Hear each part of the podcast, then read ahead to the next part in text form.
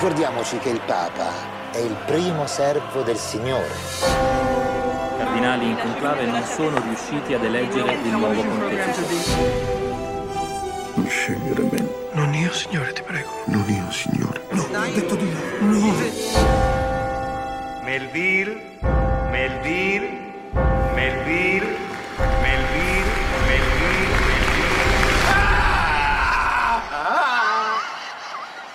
Faccio. Habemus Papam. Willkommen, liebe Menschen. Wir stehen hier auf dem Petersplatz und ich sehe, oh, es steigt weißer Rauch auf. Und wir stehen auf dem äh, Balkon und wir sagen, Habemus Podcaster. Er ist wieder bei mir. Ich freue mich. Hallo, unser neuer Podcaster, der alte Lukas. Sei gegrüßt. Ja. Äh, Du, du darfst natürlich die Hörenden jetzt segnen oder eine kurze Rede halten, wenn du möchtest. Ich, ich kann äh, Obi et Orbi einmal sagen. Vielleicht reicht das. Das reicht uns völlig. Ähm, so, und ihr wisst wahrscheinlich schon, weil ihr auf den Titel geguckt habt, um welchen Film es heute geht. Und spätestens nach der Anmoderation wisst ihr es wahrscheinlich nicht, weil den Film kennen, glaube ich, nicht so viele. Aber es ist ein wirklich sehenswerter Film in meinen Augen. Es geht nämlich heute um äh, Habemus Papam oder äh, so der italienische Originaltitel von ähm, Moretti. Jetzt habe ich den Vornamen vom Regisseur vergessen. Nani. Äh, Nanni, genau, Nanni Moretti. Und es geht darin im Grunde um einen Papst, der neu gewählt werden muss. Der alte ist verstorben.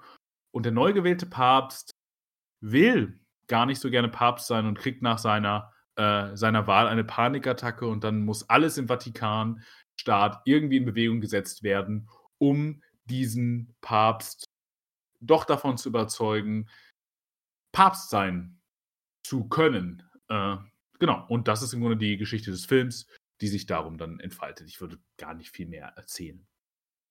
Genau. Und jetzt kommt natürlich die Frage, du als unser, unser Vertreter, ähm, weiß ich nicht, des Podcast Gottes auf Erden, äh, wie fandest du denn diesen Film? Ähm, mir hat er recht gefallen. Also, ich fand ihn, also ich, jetzt erstmal auf so einer basalen Ebene eigentlich gu- gut zu gucken. Es war ein Film, der ziemlich unterhaltsam ist. Das ist ja ein, so eine Mischung, also eine, ein Drama und eine Komödie gleichzeitig auch. Und ich finde auch, dass der Humor hier relativ gut funktioniert. Ähm, also es gibt halt im, im Mittelteil vor allem eine ziemlich wichtige Psychoanalytikerfigur und ähm, der ganze Handlungsstrang darum, wie halt eben die Kirche auf diesen Psychoanalytiker trifft, ähm, das ist schon sehr unterhaltsam. Und gleichzeitig finde ich aber auch, dass der Film eigentlich einen, einen Konflikt aufmacht, bei dem ich halt im, am Anfang erst so ein bisschen Angst hatte, weil, äh, und das hat ja halt ein paar Kritiken auch gelesen oder mehr User-Reviews, muss man fast sagen, äh, dass äh, hier sehr stark vermenschlicht wird, weil der Papst eben sich dem nicht gewappnet fühlt. Und da gibt es auch gleich eine Frage, die ich vielleicht gleich auch noch mal stellen würde, wenn du deine Meinung abgegeben hast ähm, dazu. Äh, und zwar so ein bisschen, wie glaubhaft das eigentlich alles ist. Aber dass es halt Gar ein bisschen zu, zu vermenschlicht wird und ähm, dieses Amt und dass diese, auch diese ganzen kritischen Fragen gegenüber der Kirche so ein bisschen zu kurz kommen und so. Und ich finde das gar nicht so angebracht, die Kritik. Ähm, mir hat das nämlich gut gefallen und ich finde auch, dass hier eine Idee entworfen wird von gerade eben dem Amt des Papstes, die ich irgendwie sehr spannend finde und dass das Ganze auch als so eine Art Hofgesellschaft dargestellt wird, finde ich eigentlich auch, äh, also fand ich einerseits sehr amüsant, aber auch durchaus erhellend, sagen wir mal. Und ich finde, das wird auch in gute Bilder gefasst. Äh, also mir hat das gut gefallen. Und wie war es bei dir? Ähm, ja, man kann ja sagen, dass meistens du, du ja unsere eiserne Hand des Podcasts bist und du einfach immer sagst, den und den Film gucken wir und ich, ich sitze weinend in der Ecke und sage, nein, ich möchte nicht, ich möchte nicht, ich möchte nicht, das ist mir egal, wir gucken den jetzt. Nein, meist bestimmst du aber die Filme und ich sage, ja, ist okay. Und äh, ich hatte mir diesen Nanni Moretti, äh, einen Nanni Moretti-Film gewünscht und ich muss sagen, ich bin total glücklich damit, dass ich mir den gewünscht habe. Ich mag den nämlich wirklich gerne. Ich finde den, ich finde den wirklich gut. Was ich am meisten an diesem Film schätze, ist, dass er ein, in meinen Augen, und deswegen glaube ich, also wir müssen gleich noch darüber reden, wie ernst man das Ganze nehmen kann, glaube ich. Ich glaube, daran können wir schon vieles diagnostizieren. Aber dass es ein sehr agitatorischer Film ist gegen die Kirche. Und ähm, das muss man, glaube ich, aber ein bisschen genauer später noch aufklären, warum ist dieser Film in meinen Augen so sehr oder verhältnismäßig agitatorisch, dabei aber nicht den Fehler macht, den dumme amerikanische Komödien zum Beispiel machen könnten, nämlich zu sagen, wir nehmen das Ganze nicht ernst. Und dieser Film nimmt die Sache Glaube, Religion, Kirche äh, sehr ernst, äh, formuliert darin aber auch ganz ernste und, und starke Kritik äh, und macht das auch noch in, eine, in einer Form, die, die leicht ist und die, die nicht so völlig, völlig abdriftet, ähm, irgendwie in so, in so eine ganz tiefe Dramatik, sondern die, die, die, eine Leichtigkeit hat, die man, glaube ich, auch ein bisschen braucht, um diese elementaren Konflikte irgendwie aushandeln zu können, ohne dass es existenzielle Fragen werden, also zu sehr existenziell uns irgendwie angreift und eben aber auch um gewisse Bruchlinien äh, ein bisschen zu kaschieren oder, oder zu überbrücken. Und äh, dahingehend finde ich, das ist ein Film, der sehr spannende Fragen aufwirft und auch eine, eine nicht uninteressante äh, Analyse äh, darstellt, besonders der katholischen Kirche. Ja. Also ich würde eine sehr breite Empfehlung für diesen Film aussprechen. Warum, werden wir gleich noch besprechen. Ja, können wir auf die Frage ähm, zukommen, weil die, das, das wird halt auch vielen vorgeworfen, gesagt haben, was das eigentlich für ein eigenartiger Ausgangspunkt zu sagen, ähm, so viele dieser Kardinäle wollen nicht Papst werden. Und das quasi der, also dass da so versucht, oder das gesagt wird, wird versucht, ein so aufrichtiges Drama zu erzählen. Äh, und das natürlich ist eigentlich gefühlt genau andersrum sein müsste, dass sich alle irgendwie darum reißen oder also Ja. ist dieser, dieser, dieser Grundkonflikt ähm, glaubhaft einerseits, ist jetzt auch die Frage, ob das überhaupt so eine wichtige Frage ist, und Mhm. andererseits aber auch, und da muss man natürlich schon sagen, wenn man sich jetzt mal anguckt, wie die Tatsache, dass wir natürlich einen Papst haben, der zurückgetreten ist, aus vielleicht jetzt natürlich anderen Gründen, ich kann jetzt nicht in den Kopf von äh, dem ehemaligen Papst Benedikt gucken, so ich habe das jetzt auch nicht so ganz genau mitverfolgt, obwohl es dazu ja auch einen Film gibt, aber der hat ja seine Problemchen. Ähm, dass natürlich schon vorgekommen ist, dass ein Papst zurückgetreten ist. Also vielleicht ist es auch nicht so ganz aus der auf der Aber Griff- Benedikt war der erste Papst, der jemals zurückgetreten ist, glaube ich. Alle anderen wurden mit den Füßen zuerst rausgetragen aus dem Amt. Ja, deswegen meine ich, aber ist, zwei Jahre vor, vor, vor dem Rücktritt von Benedikt oder der, oder der Wahl des, des neuen Papstes entschieden. Deswegen ist 2011, das- ich glaube 2013 ist der neue Papst gewählt worden. Ja, deswegen ist er vielleicht sogar doch, also einerseits vielleicht doch ein bisschen glaubhaft und auch der Zeit ein bisschen voraus. Aber jetzt mal nur so gefragt, weil die, das ist auch vielleicht noch eine gute Einstiegsfrage halt. Was denkst du denn dazu? Glaubst du, dass es irgendwie dazu kommen wird, dass im Konklave die ganzen Kardinäle sitzen und sagen, oh nein, bitte nicht? Ich, ich glaube, also ganz ehrlich, ich glaube erstens, dass die Frage nach Glaubhaftigkeit völlig irrelevant ist. Erstens ist sie nicht Ja. beantwortbar. Ich kann nicht in die Köpfe aller Kardinäle gucken. Ich weiß nicht, ob das machtgierige äh, Typen sind oder, und das ist ja der, der, das Konzept des Films. Wenn du jetzt, ne, du könntest jetzt auch irgendwie ein sozioökonomisch politisches Drama daraus machen und sagen, okay, es geht diesen Menschen darum, Macht zu akkumulieren. Und dann, also dass sie sehr weltliche Politiker sind. Aber was dieser Film ja macht, ist, er sagt, das sind alles Leute, denen er erstmal eine gewisse Form von ähm, Glaubwürdigkeit gibt, darin auch, dass sie glauben, dass sie an die Position des Papstes glauben. Und wenn der, Mhm. und der, das Problem, was dieser Film ja skizziert, ist ja die spezifische Position, die der Papst hat. Daraus ergibt sich ja im Grunde jede Philosoph oder die meisten philosophischen Fragen, die, die der Film danach aufwirft. Und dahingehend ist, glaube ich, diese Ehrlichkeit äh, elementar. Denn der, wenn der Papst der Stellvertreter Gottes unter den Menschen sein soll, also der Stellvertreter Jesu quasi, ist es eine Position, zu der wir gleich noch kommen, warum diese so im Grunde unmöglich zu erfüllen ist. Diese Last und diese Form, wenn man sie nicht als eben, wie gesagt, als soziopolitisches äh, Konstrukt, also irgendwie als mächtigen Politiker begreift, sondern als jemand, der tatsächlich glaubt daran, dass es jemand ist, der von Gott auserwählt ist, dann ist es eine Bürde, die, ich glaube, kein Mensch wirklich schultern möchte. Entweder man muss sie schultern, so wie wir hier den Papst sehen, der, der sie schultern muss, weil er gewählt wurde, ähm, oder, ähm, oder man, man, also man will es eigentlich nicht. Ich glaube, oder, äh, also, oder man ist größenwahnsinnig. Äh, das, das wäre, glaube ich, die andere Alternative. Aber da, das sehen wir hier eben nicht. Und ich glaube, dass, das kann man jetzt, wie gesagt, das kann man total kritisieren und sagen, ich glaube, in echt ist das nicht so. Wie gesagt, ich habe keine Ahnung. Ich glaube auch, in echt ist das nicht so.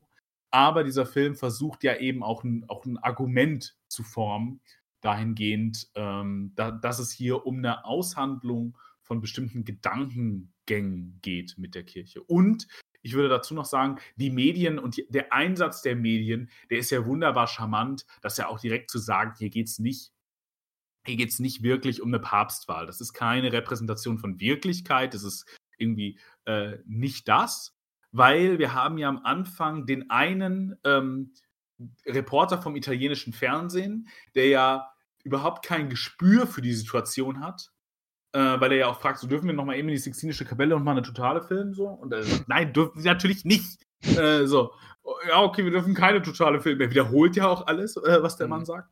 Und äh, danach sagte er ja auch als erstes, oh ja, wir haben weißen Rauch, wo es schwarzen Rauch ist.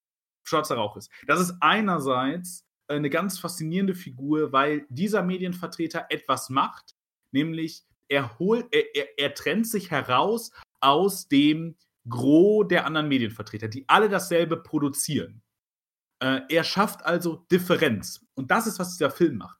Aber gleichzeitig ist das ja die komödiantische Figur der Medienvertreter. Also derjenige, den auch man auch nicht ganz ernst nehmen darf. Derjenige, der im Grunde auch bei Medien geht es ja immer darum, dass sie zu diesem Raum eigentlich keinen Zugang haben. Und was der Film jetzt also macht, ist, er schafft uns Zugang zu einem Raum, zu dem es eigentlich keinen Zugang gibt, über eine Entrückung, über also eine Differenzschaffung, Sichtbarmachung dessen, was eigentlich unsichtbar ist.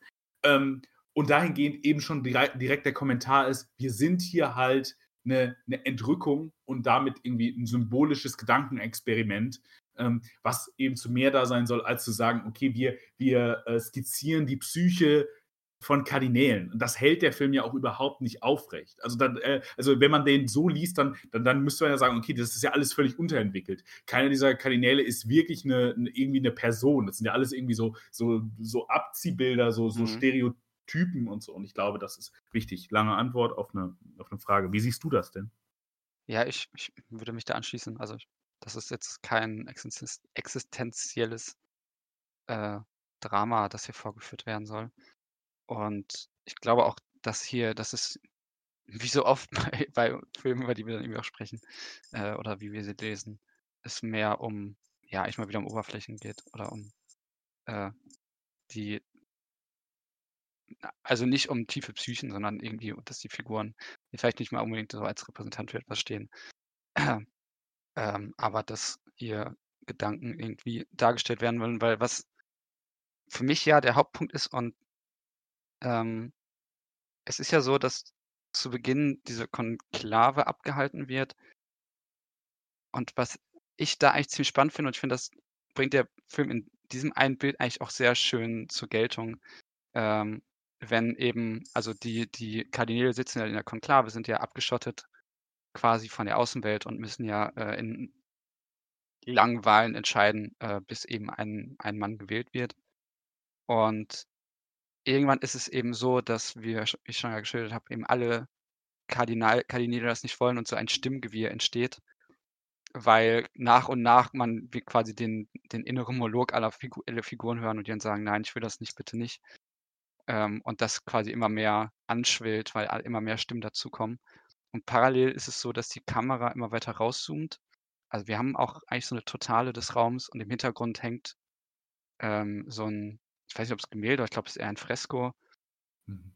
das für mich sehr stark danach aussah. Also man sieht einerseits in der Mitte, allerdings noch vor dem Fresko hängt halt der gekreuzigte Jesus und dahinter ist, ich kenne jetzt nicht genau, weiß jetzt nicht genau, was für ein Fresko es ist, weil es ist eine Szenerie, die auch eine, eine Flucht suggeriert. Also ganz viele Menschen, die äh, einerseits in ein Boot steigen wollen, irgendwie um zu entkommen. Also am Rand sieht man, glaube ich, auch so ein bisschen Flammen. Also es sieht aus, als sei irgendeine Katastrophe am Geschehen äh, andere wollen oder steigen in den Himmel auf. Und das passt insofern sehr gut, weil die Kamera halt weiter rauszoomt und das, das Bild immer mehr zu, zu sichtbar wird. Ähm, und dass wir quasi, also dass man das Stimmgewirr quasi übertragen kann auf das Fresko. Mhm. Und in der Mitte hat man eben den gekreuzigten Jesus und das ist dann natürlich eigentlich quasi der Papst oder der, der Stellvertreter des Papstes.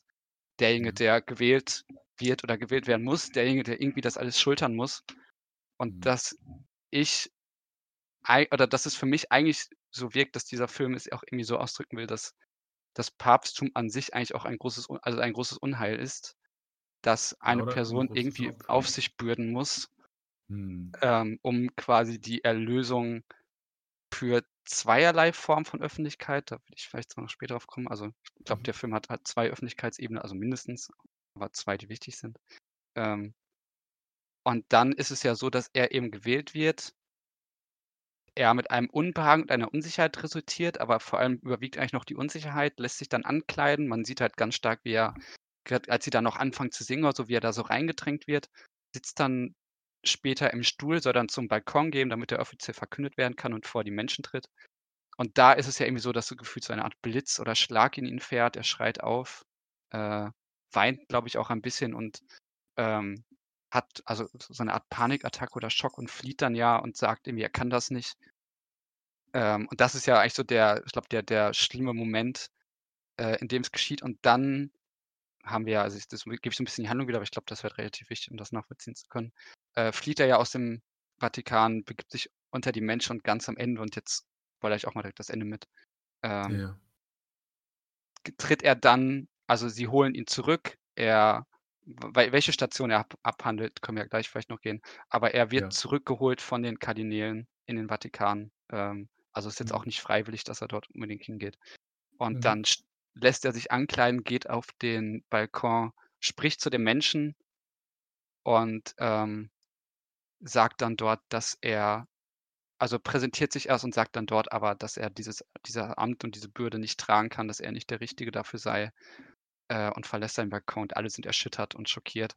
Und irgendwie ist das so ein bisschen der Moment, wo dann eigentlich dieses, diese Bürde, die diese eine Person tragen muss, hat man das Gefühl, breitet sich plötzlich auf alle aus. Äh, und Ja. das, das Unheil ist eingetreten auf die ganze, Ja. also der, der eine, also es gibt nicht mehr den Jesus, der sich geopfert hat für die Menschheit, sondern äh, die Menschheit ist jetzt irgendwie erschüttert. Und das fand ich irgendwie ziemlich beeindruckend. Also, Ja, ja, ja, super viel, was du gesagt hast, voll, voll richtig. Ganz viel, äh, ja, ich glaube, ich würde noch zwei Dinge herausstellen wollen. Erstmal, bevor wir jetzt noch tiefer, weil das Ende ist, glaube ich, wirklich ganz entscheidend. Darüber müssen wir ganz am Ende noch ganz viel reden. Ich glaube, es gibt nämlich ganz viele Möglichkeiten. Ich finde deine Deutung total sinnvoll. Ich würde noch ein bisschen in eine andere Richtung gehen. Ähm, bei dieser Wahlszene sehen wir auch vorher, also ich, ich gehe jetzt nochmal ganz zurück an den Anfang, weil wenn du dieses Fresko beschreibst, diese Wahlszene. Für mich ist also entscheidend, dass hier auch schon ganz stark darüber agiert wird, dass ähm, einerseits äh, der gute Gag gemacht wird, dass es sowas ist wie eine Prüfung. Alle versuchen, den richtigen Ja. Namen zu schreiben. mhm. Das ist, das, das, das ist auch schon ganz interessant, dass es gibt, es gibt irgendwie eine richtige Antwort, weil wenn, wenn die Idee natürlich ist, dass es, das ist ja die Idee, die Kardinäle suchen jemanden aus, der im Grunde Gott ausgewählt ist, dann hofft man natürlich darauf, dass irgendwer die Epiphanie hat und genau weiß, wen man wählen soll. Aber vorher noch passiert etwas, nämlich bevor auch dieses Stimmengewirr an, anschlägt, dass, dass man das Klicken der, der Stifte hört und das, das nervöse Trommeln auf den, äh, auf, auf, den, auf den Mäppchen und so weiter. Dieses, dieses Gewirr an Geräuschen, was im Grunde ein, ein Zugang über, also was für alle weltlich erfassbar ist, über ihre Sinne, ist aber viel leiser, viel stärker supprimiert als das, was im Grunde nur im Transzendentalen möglich ist, nur durch im Grunde die Sichtbarmachung des Films, nämlich die Gedanken aller, die auf einmal in diesen Raum strömen. Das zeigt schon neben einer weiteren Szene, nämlich am Anfang ist ja das Licht aus und es fällt sogar ein Kardinal hin und, und alle fragen, was ist passiert, was ist passiert? Ähm, das zeigt eben schon, in welchem Wirklichkeits- und, zu, äh, und in welchem Wirklichkeitszugang diese Leute vorhanden sind. Das zeigt uns der Film in dem Moment. Das Weltliche ist denen gar nicht so stark wichtig. Das ist keine so starke Artikulation. Das ist etwas, von dem sie entfremdet sind. Die, wie gesagt, das, das, äh, das Klicken, das Klackern, all das ist leiser als, als das Transzendentale, was was uns eben gezeigt wird an Stimmen und so weiter. Und eben auch dieses, man kann nicht mehr lesen, was es heißt, wenn ein Körper auf den Boden fällt. Das ist eine, ein relativ markantes Geräusch und es ist in der Dunkelheit auch völlig logisch, dass das passiert. Aber so weit sind die entrückt bereits von der Menschlichkeit und der Körperlichkeit, ähm, dass das ein elementarer Konflikt ist, den der Film hier schon aufmacht, den, den man danach noch weiter verhandeln muss. Und was ich eben noch sagen wollen würde, was eben ganz entscheidend ist, auch in Perspektive auf das Ende und auf Perspektive dessen, was weiter im Film passiert, ist, dass dieser Papst ein ausgewählter Gott ist. Denn dieser Papst ist jemand, der im ersten Wahlgang nicht einmal der Name genannt wird. Und im zweiten Wahlgang passiert ein sehr weltliches Wunder, so wie viele weltliche Wunder in diesem Film passieren, denn das ist die Form, in der Gott vielleicht mit der Welt agiert, falls es gibt, glaube ich ja eher nicht dran. Aber in, in, äh, in einer Dimension der Gläubigen ist, äh, wäre das ja eine logische Konsequenz, wie, wie Gott mit der Welt agiert, nämlich mit völlig weltlichen Wundern, mit Zufällen. Das ist das, wie sich viele Gläubige heute die Religion retten. Aber das ist ein sehr klares Wunder, denn dieser Mensch, der vorher keine Rolle gespielt hat, wird auf einmal im zweiten Wahlgang der Papst. Ähm, und dahingehend ist er eben der Auserwählte Gottes, der am Ende als Pontifex, ich glaube, Pontifex ist äh, richtig, ne? Ähm, Ich glaube, ja. die den Kollaps der Religion, zumindest der katholischen, oder und minimal des Papstamtes im Grunde einläutet. Und äh, ich finde deine Deutung ganz schön zu sagen, diese Verantwortung äh, wird auf alle Menschen verteilt, die da sind, weil es nicht mehr einer alleine schultern kann. Das finde ich eigentlich eine ganz charmante Idee. Ich, ich könnte vielleicht sogar noch weitergehen und ich würde sagen, vielleicht ist das die Absage an die ähm, institutionell geregelte Religion an sich. Warum dem so ist, ich glaube, da, dafür müssen wir noch mal weiter äh, in, in den Mittelteil des Films gucken. Aber dieses Ende scheint mir wirklich paradigmatisch und ich finde das so mutig. Ich hätte dieses Ende nicht erwartet. Ich hätte gedacht, es gibt entweder eine Versöhnung oder eine radikale Spaltung, aber nicht, dass es den Kollaps gibt. Das finde ich Mhm. so mutig. Aber ja, ich glaube, darauf müssen wir gleich noch mal etwas genauer eingehen. Schon mal als kleines Foreshadowing. Ja, ich kann das eigentlich auch nur noch versuchen, weiter auszuführen. Ähm, Mhm. weil ich und da da das also, da geht's ja auch viel im im Mittelteil des Films darum, weil der Film ja auch eigentlich sehr stark mit Parallelisierung arbeitet. Also, einerseits die Parallelisierung, dass der Menschen draußen, die eigentlich nur also, hier macht der Film eigentlich 'ne relativ spannende Trennung auf, weil ich würde sagen, dass im im Vatikan selbst diese diese ganzen Kardinäle, die ja den Vatikan nicht verlassen dürfen, Mhm. weil solange der Papst nicht verkündet wird, ähm, sollen sie eben den Vatikan nicht ver nicht verlassen. Das heißt, sie sind da auch so 'n bisschen eingepfercht. Und gleichzeitig merkt man auch natürlich auch, und das hast du ja schon so 'n bisschen in dieser Entrückung angesprochen, dass sie auch generell sehr eingepfercht sind und auch mehr, würde ich sagen, in so einer, ich würde sagen, vielleicht Bildwelt verharrt sind, als also, der der Kontakt zur äußeren Welt findet eigentlich immer nur so eigenartig vermittelt statt. Ähm, und es gibt eben draußen die Menschen, es gibt drin die Kardinäle und dann gibt's natürlich eben noch den den Papst, ähm, oder den Scheinpapst. Und was ich da eigentlich sehr spannend finde, ist natürlich eigentlich erst mal, dass der Papst erst mal so 'ne starke Glaubensfigur natürlich erst mal für die Menschen auf dem Petersdom in der ganzen Welt, ähm, dargestellt wird. Wir hören ja auch irgendwie irgendwelche Regierungschefs, äh, Mhm, sind besorgt, was Sarkozy. da geschieht. Genau, Sarkozy und ich glaube irgendwie der brasilianische Präsident und irgendwie so was wird im im Radio gesagt, also, auch alles natürlich ganz stark medial vermittelt, äh, die dorthin fahren wollen, für die das irgendwie 'ne ganz wichtige Figur ist. Also, die ganze Welt hängt irgendwie davon ab, was ja auch so eigentlich so 'ne so 'ne so 'ne eigenartige Konstruktion erst mal ist, weil er wird quasi in dieses Amt gedrängt und danach also, auch von den anderen also, die anderen tragen, könnte man jetzt auch sagen, durch irgendwie 'ne Mitschuld dafür, dass er dort drin ist. Und gleichzeitig machen sie sich alle aber vollkommen abhängig davon. Also, weil er allein man könnte jetzt sagen, sein 'n bisschen bösartig gesagt, seine ganzen Allüren halten den Vatikan auf, äh, und eigentlich auch die ganze Welt. Und das Interessante da ist dann da und das hat mich so 'n bisschen erinnert an so 'ne absolutistische Hofkultur irgendwie, wenn's irgendwann so ganz stark auf so 'ne Zeichenebene einfach nur noch geht. Ähm, wenn die Kardinäle weil eben der der eigentlich also, der gewählte Papst aus dem Vatikan schon längst entflohen ist und aber noch vorgespielt wird, also, es Figur, ich weiß jetzt auch nicht, welches Amt er innehat, äh, der Ach eben so, das so ist einfach einer von der schwarzen äh, Schweizer Garde. Ach, äh, ne, also, ich meine der also, der nicht der, der ihn da oben nicht der, der oben drin steht, sondern der, ähm, Ach so, der das auch ist der zu der Sprecher Presse spricht. Vatikan. Okay, Der ja, genau, der der Vatikansprecher, der das halt so 'n bisschen weiter aufrechterhält. Und dass es dann ja so abläuft also, er hält halt die die Täuschung aufrecht, der der Schweizer Gardist, der in den Privatgemächern der soll dann irgendwie die Vorhänge auf und zu machen. Äh, der soll so 'n bisschen Zeichen geben, der soll halt essen. Und dann kommt es immer wieder zu so Szenen, wo dann der Sprecher des Vatikans irgendwie mit mit Essen, also, mit leeren Tellern durch den Raum läuft und, ähm, irgendwie sagt: „Ja, der er hat heute gut gegessen“, ähm, und, äh, irgendwann ist es so, dass sie, wenn sie halt ein Sportspiel veranstalten, dass man dann den den, äh, Vorhang so äh, sich bewegen sieht und man irgendwie merkt, es er es ergibt 'n Zeichen von sich. Und das erinnert halt ganz stark an so 'ne monarchistische Hofkultur, in der Ja. Eigentlich die also, dass 'n 'ne eigene eigentliche Form oder 'ne eigene Form der Öffentlichkeit noch mal dasteht, diese Kardinäle, die irgendwie auf Zeichen des Monarchen warten und diese Mhm. Zeichen suggerieren dann irgendwie halt 'ne Gesundheit, ein gutes Befinden, ein Mhm. cetera. Und davon hängt dann irgendwie auch so 'n bisschen die ganze Welt wieder ab.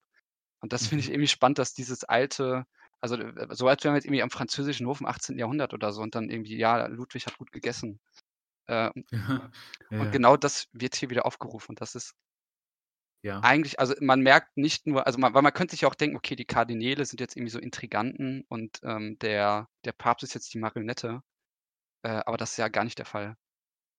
Und Ja.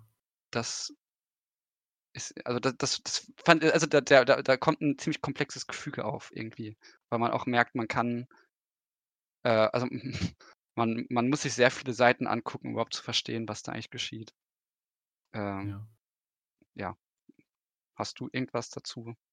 Ich wollte irgendwo rein, ich habe es vergessen, weil ich dir noch so zugehört habe. Ich hätte 'ne Notiz machen sollen. Ähm, ja, ich finde ich finde es total gut, diese Idee von dem de dem Papst als König. Weil im Grunde, was ja passiert da kann ich jetzt schon mal auflösen. Also, ich bin so 'n bisschen hm, also, liebe Leute, ich kann auch noch andere Dinge, aber die Filme, die wir in letzter Zeit gucken, weisen mich alle sehr stark auf diesen Dualität zwischen dem Körper und dem Geist hin. Es ist ja so, dass der dass der Papst gespalten wird. Dahingehend, dass ein Surrogatkörper da bleibt. Und das ist ja das, was äh, was im Grunde die Kardinäle sich noch angucken und, äh, was worauf die Kardinäle hoffen. Das ist also die Körperlichkeit des Papstes. Und dann und dann geht der Papst raus, aber dort ist er eigentlich kein Mensch. Der Papst in dieser Welt der Menschen ist ein universal transzendentales Wesen. Im Grunde wird er Gott. Das wäre mein Argument. Er ist oder ich kann das jetzt mal ausführen, warum ich das glaube. Er hat zu jedem Raum Zugang. Niemand findet weird, dass er irgendwie da ist. Geld spielt für ihn überhaupt keine Rolle. Menschen reden ständig zu äh, im Grunde irgendwie in 'nem Monolog, als ob sie beten würden. Er ist im Grunde 'ne frei flottierende Kraft des Transzendentalen. Er ist im Grunde Gott. Er er und das, was er als Mensch ist, hat er im Grunde zurückgelassen in diesem Surrogatkörper. Denn das, was wir ja, ähm, mitbekommen und oder was die Kardinäle mitbekommen wir bekommen den Blick noch hinter äh, hinter den Vorhang, aber was sie bekommen, ist ja ein Schattenspiel, was nur eine ähnliche Physiognomie hat maximal und sonst kriegen wir nur sich bewegende Objekte, also etwa et etwas sehr, ähm sehr Physisches. Und darin geht eben auf diese Formel, die der Fernsehmoderator nicht auflöst. Der Papst ist der erste Diener Gottes und der letzte Diener Gottes. Im Fernsehen kann das nicht aufgelöst werden, weil genau das der elementare Konflikt des Films ist.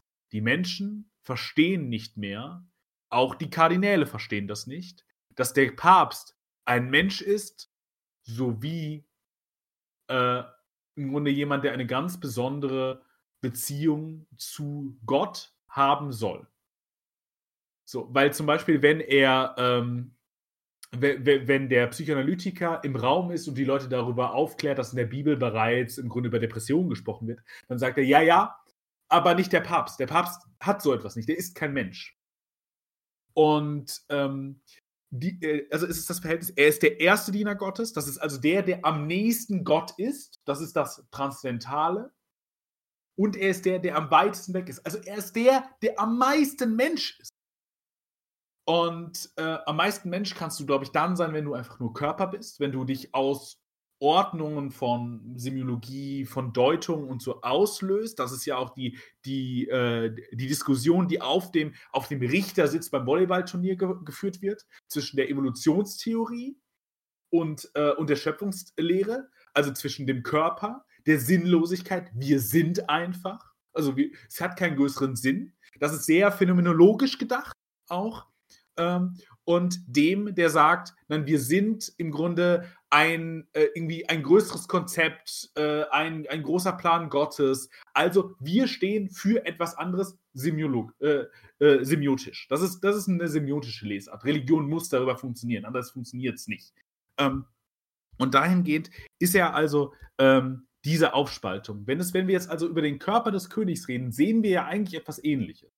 Es war ja immer so, vor allem wenn du eben über das 18. Jahrhundert den französischen Hof redest, dass es Kaiser von Gottes Gnaden und so weiter war. Es war ja auch, die, sie haben sich narrativisiert als diejenigen, die von Gott in dieser Weltordnung auserwählt sind, näher an ihm zu sein und deswegen das Recht haben zu regieren.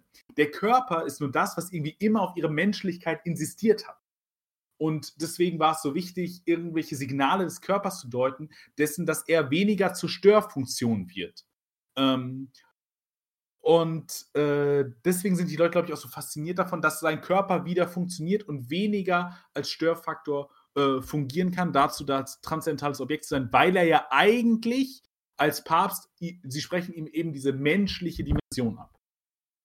Und dass das eben nicht vereinbar ist, dass wir, äh, der Fernsehmoderator kann diesen Satz für sich selber gar nicht mehr auflösen, dass der, dass der Papst also der menschlichste Mensch ist und, äh, und der, der am nächsten an Gott dran ist im Grunde, diese, diese Krux kann hier nicht mehr aufgelöst werden.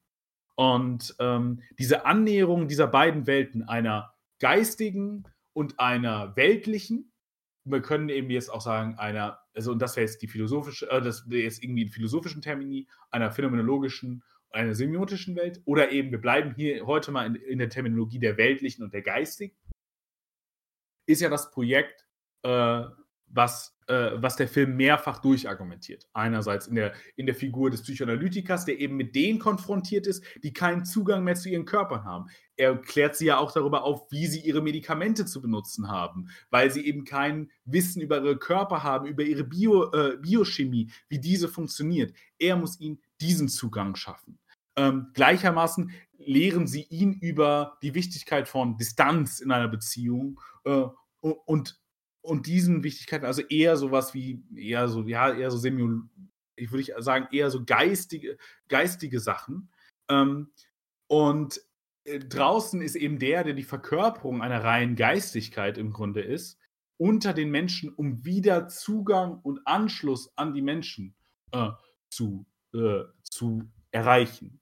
Und ich glaube, da ist eine, eine große, eine, eine, große Anschlussfähigkeit, das eben an, die, an, an, an den Hof anzuschließen. Ähm, wenn man, wenn man hier eben sagt, diese Idee, die sonst in einem Körper ineinander fällt, beim, beim König eben, in den Auserwählten Gottes und aber irgendwie auch den Mensch, weil er stirbt ja irgendwann. Das ist echt eine große Tragödie gewesen und dass die, dass die abgebaut haben äh, und so weiter.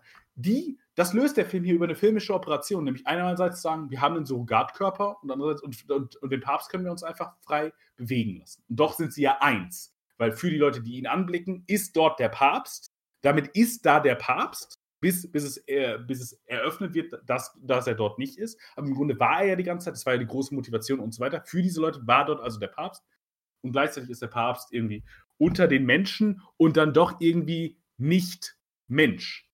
Weil, wie gesagt, also mit Menschen würde man in dieser Welt doch sehr anders umgehen. Also niemand wirklich spricht so richtig mit ihm. Die Frau, die äh, Therapeutin nimmt ihn einfach mit ins Auto mit seinen Kindern, äh, mit ihren Kindern. Er kann zu irgendwelchen Theaterproben einfach rein, ohne dass es dazu irgendeine größere äh, Verbindung gibt. Wenn er sich ein Hotelzimmer nehmen will, ist Geld gar keine, gar keine Frage, weil er hat, er hat ja im Grunde, er hat ja auch nichts äh, wenn er da aus dem Vatikan ausbricht und all das. Also das ist, glaube ich, in meinen Augen ist das die große Aushandlung. Wie kann man eigentlich diese beiden Welten vereinen? Vor allem, wenn wir eben dem Papst diese Sonderfunktion zusprechen möchten. Und was ich für mich daran noch anschließen, damit bin ich dann auch fürs Erste erstmal kurz fertig, ist die Frage nach dem Anführer oder nach dem Führer. Äh, also nach dem Anführer und dem, und dem Gefolgsmann eigentlich. Weil, wenn wir die Konfiguration eines Papstes nehmen, ist der Anführer eine schwierigere Konstruktion. In der weltlichen Dimension würden wir sagen, okay, die besondere Kompetenz des Anführers ist die, seinen Gefolgsleuten zuzuhören und auszuwählen. Das macht ihn also zu einem besonders guten Selektierer der weltlichen Ordnung. Okay, passt, kein Problem. Wenn wir jetzt aber eine überweltliche Ordnung haben, also ein allwissendes göttliches Subjekt, zu dem der Anführer einen besonderen Bezug hat, macht ihn das zu einer sehr solipsistischen Figur. Denn eigentlich kann er nicht mehr auf die Menschen hören, in derer, derer Welt er lebt, weil er ja zu einem allwissenden Wesen Kontakt hat, eine besondere Beziehung und all das, was die anderen Leute erzählen, ist also nur Idiosynkrasie für ihn. Das äh, bringt ihn aber in eine hochgradig problematische Situation, weil er völlig isoliert, er ist völlig alleine. Auch das sehen wir im Vatikan. Die Schweizer Gardisten oder so, wenn er ihnen zuwinkt, ignorieren ihn völlig, sind sogar angeekelt davon, dass er sie überhaupt wahrnimmt als Menschen. Ähm, und, und das ist, glaube ich, ein, ein schwieriges Konzept, was uns auch für Führerschaft vielleicht auch heute interessant sein könnte, oder Anführerschaft, Führerschaft ist im Deutschen, im Deutschen so äh, Anführerschaft, äh, interessant sein könnte, weil in Hinblick darauf, wie sich bestimmte Personen und bestimmte Anführer heute stilisieren, als irgendwie die Elon Musks, die, die, die Zuckerbergs und so weiter dieser, äh, dieser Welt, wie dahingehend können wir bei diesem Film sehen, was diese Denkfigur, weil diese, ich würde sagen, diese Menschen denken im Grunde nicht äh, wie ein weltlicher Anführer, sondern haben immer eine Idee von Transzendentalität, also von den französischen Kaisern und, ähm, und eben auch hier dem, was vom Papst erwartet wird, worin das eigentlich im Grunde in einer logischen Konsequenz, wenn sie wieder Kontakt zur menschlichen Welt haben, äh, resultieren sollte. So, das war jetzt viel, es tut mir leid, es war lang. Ähm, ja, mach du gerne weiter. Ja, also, da kann man Antworte gut drauf äh, aufbauen. So, das, das trifft den, also ich, ich hatte den jetzt auch gar nicht so weit gedacht, ähm, dass da natürlich wieder so ein, aber es passt natürlich, also es ist eine gute Erklärung, warum ähm, diese, ich bleibe jetzt mal bei der Hofgesellschaft, warum das so mhm. ähm, aufgebaut wird und auch, und da insistiert der Film natürlich auch ganz stark drauf, dass es ja auch halt ein eigener Kosmos ist. Also das passt natürlich genau. auch zum Hof, dass es ähm, in sich geschlossen ist. Ähm, aber dass wir dann irgendwie auch erfahren, es gibt eine eigene, weiß ich, die eigene Rüstungskammer, Fitnessgeräte, Medikamente, die es gar nicht, die es in Rom gar nicht gibt. Ähm, mhm. Und was ich da dann aber auch sehr spannend finde, das ist eine kleine Szene, in der Musik gespielt wird, ähm, und zwar der, der, der Schweizer Gardist, der eben den Papst mimt oder die eigentlich ja seine Silhouette vor allem darstellt.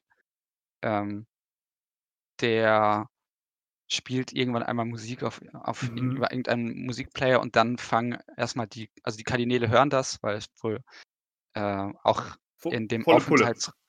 Genau, in dem, also er, er, dreht volle Pulle auf und die Kardinäle hören das und die fangen halt an zu tanzen äh, dazu und gehen sehr stark darin auf und dann ist es aber plötzlich auch so, dass danach der der Schnitt kommt auf den, auf den Papst. Ich glaube, Melville war eigentlich auch sein Name, aber bleiben wir jetzt einfach mal. Melville ist sein Name, das ist super wichtig, da müssen wir gleich noch drüber reden. Ja.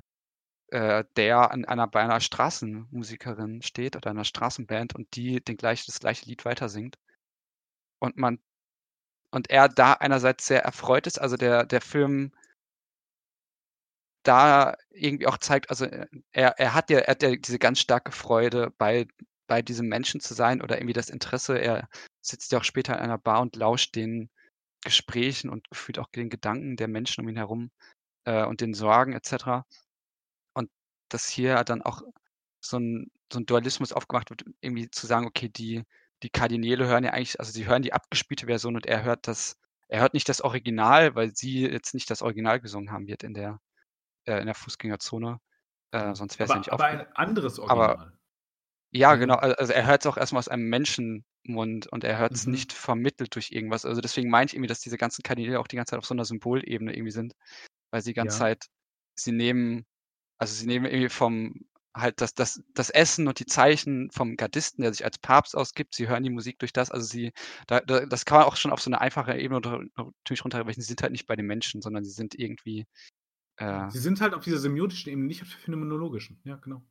Genau, und sie sind und das natürlich gleichzeitig auch und das ist natürlich die basalere Ebene, aber natürlich geht es auch so ein bisschen drum aber das wird immer der Kirche gesagt, dass die Kirche halt, ähm irgendwie sich der Welt öffnen mehr müsste oder so oder den eigenen Kosmos verlässt. Also, das sind die das sind auch die beiden Ebenen, die hier schon drinstecken.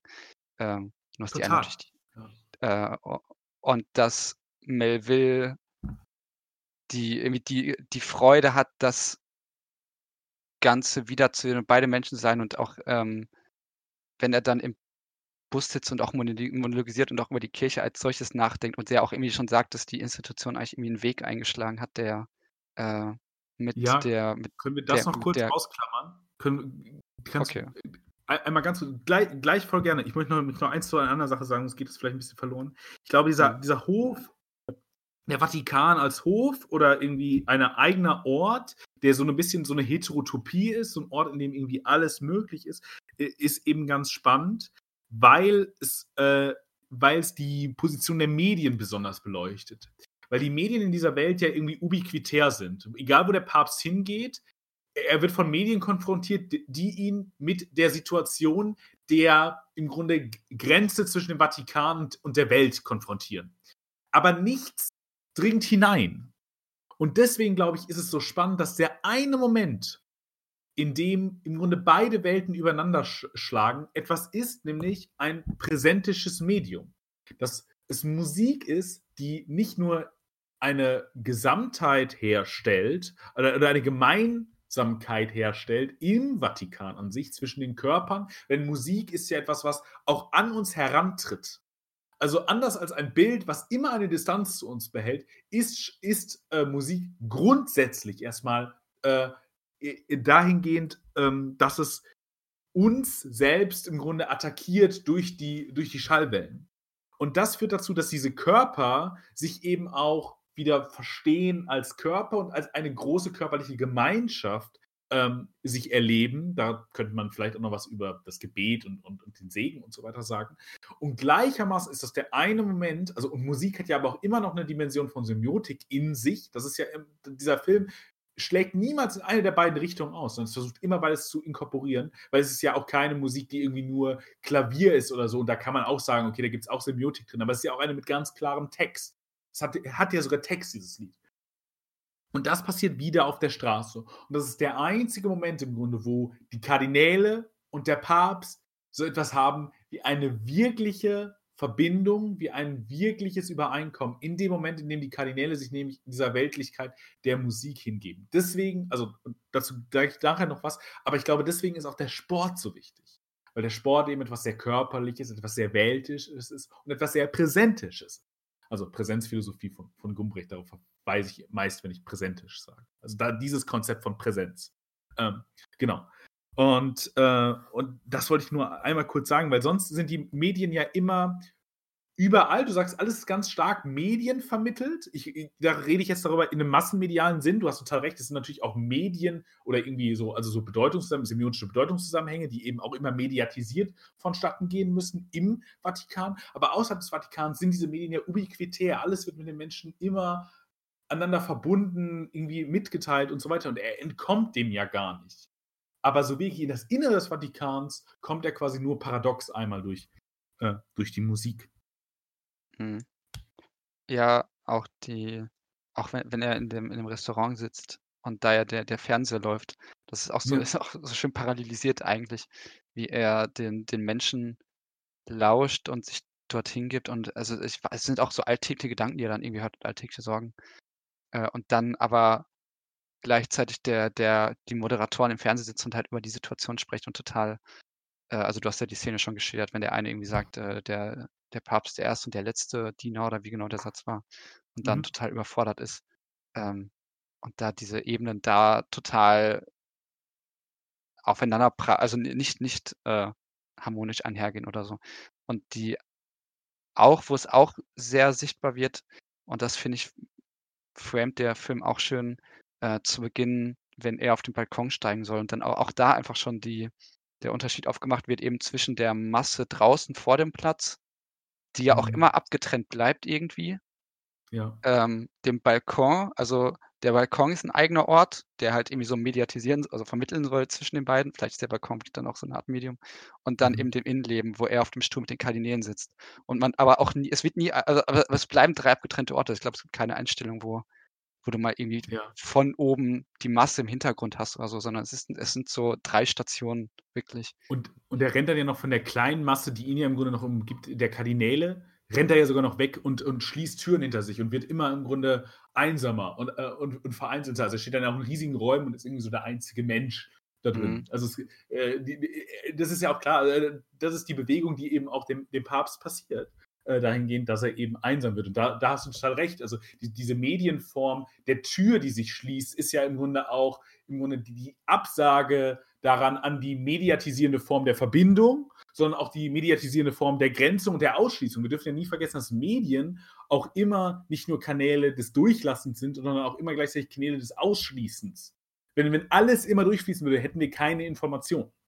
Sondern, also da, damit das, das etwas passiert, muss etwas anderes nicht passieren. Oder dass wir etwas kommunizieren. Also ich, ich glaube, die Idee ist total klar, aber es ist immer eine, immer eine Selektion, dass eben nur eine Sache passiert und ein, eine Signal kommt. Und deswegen ist es, ist es eben auch so spannend, dass er mit, mit diesen Türen, ich glaube, da äh, schließt er eben diese anderen Medien, die Vermittlungen äh, aus, weil er diese Vermittlung nicht leisten kann. Ja, total, total gut. Ja. Ähm, genau, und das betont aber gleichzeitig auch dieser, und, und das war jetzt so ein kontraintuitiver Moment für mich auf jeden Fall, diese doppelte Öffentlichkeit. Ich hoffe, man hört bei mir Mhm. gerade nicht im Hintergrund irgendwie so ein bisschen Störgeräusche. Ich Ein bisschen, aber es ist, nicht Okay. schlimm. Ähm, dass wir eben diese, äh, wie ich es ja genannt habe, zwei Öffentlichkeiten haben. Also einerseits die Mhm. Kardinalsöffentlichkeit und oder die, die, die, die geistliche Vatikanwelt und eben diese äußeren, die nicht vereint sind und die aber, wie gesagt, schon interessant war, weil ich mir immer so die ganze Zeit dachte, ja, man, man hätte es natürlich, wie- du es ja zu Beginn auch gesagt hast, ähm, irgendwie sehr anders aufziehen können. Man hätte jetzt Mhm. ähm, mitdrehen können, sie wählen ihn da rein und dann, äh, weiß nicht, ist er so ein bisschen eine Marionette oder er ist ein Spielball und der, also er, er ist ja auch irgendwie so ein bisschen ein Spielball, äh, in dem er sich da reindrängen lässt. Aber dass es irgendwie doch deutlich Wenn Gott dich komplexer ist. dann, dann, dann ist halt schwierig auch zu sagen, ich mach's nicht. Ähm, aber ich will dazu mal fragen, ich glaube, das sind noch so die drei großen Punkte, aber du wolltest auf jeden Fall zum Volleyballspiel was sagen. Das Mhm. könnte man, glaube ich, gut anbringen. Also vielleicht zum, zum Kontext. Es gibt, weil diese Kardinäle eben ja so viel Zeit überbrücken müssen ähm, und sie zu dem Zeitpunkt ja auch noch nicht wissen, dass der Papst entflohen ist. Äh, und dann veranstaltet eben der Psychoanalytiker, zu dem sollten wir vielleicht auch noch was sagen. Ähm, der kam vielleicht bisher noch so ein bisschen wenig vor. Äh, veranstaltet hat ein, ein Volleyballturnier unter den Kardinälen.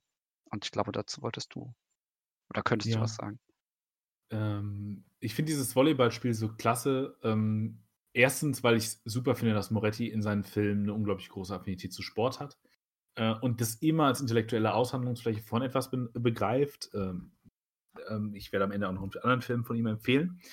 Aber der Psychoanalytiker ist ja der Vertreter einer weltlichen Ordnung, die in diesen Vatikan eintritt. So meine, äh, so meine Lesart. Am Anfang wird ihm ja auch von einem der Kardinäle gesagt, ja, passen Sie mal auf, also das, äh, das, äh, das Konzept des Unbewussten und die Seele, das geht nicht übereinander. Also lassen, Sie- lassen Sie das weg. Also erstmal eine Grundidee des, der Psychoanalyse wird einfach mal wegge weggewischt. Äh, auch das ist halt, kurz- dann sagt er auch so schön, äh, na, das werden wir ja noch sehen.